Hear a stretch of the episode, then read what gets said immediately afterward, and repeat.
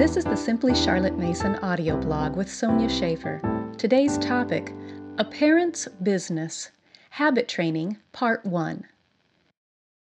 Have you ever heard of a Gandy dancer? I just discovered that term and am enjoying the whimsy and rhythm of it. It's the nickname that was given to early railroad workers who laid and maintained railroad tracks in the years before the work was done by machines. My husband recalled that it referred to the man who held a long iron pole upright with one end against the steel track. He would wiggle the pole to nudge the track into position so it could be fastened down in the exact right spot. Getting the tracks lined up was important for keeping them headed in the right direction, and thus arriving at the expected destination, of course, but it also contributed to the smoothness of the trip. Parents are Gandy dancers. It is the parent's business to lay down and maintain the rails of good habits in a child's life. We need to consider well the desired destination and work hard at making the trip invitingly smooth. Charlotte Mason described the parent's business in those terms. Just as it is on the whole easier for the locomotive to pursue its way on the rails than to take a disastrous run off them, so it is easier for the child to follow lines of habit carefully laid down than to run off these lines at his peril. It follows that this business of laying down lines towards the unexplored country of the child's future is a very serious and responsible one for the parent.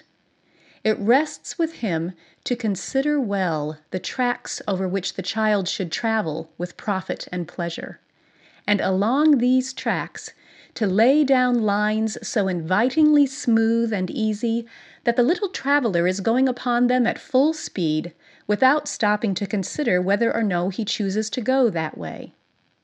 Volume 1, page 109. Now, I often get asked how habit training yourself compares to habit training your children. In many ways, your job of cultivating good habits in your child is just like cultivating them in your own life. Most of the principles and practical steps are similar. Focus on one habit at a time. The action or thought will run a specific neuron path in the brain.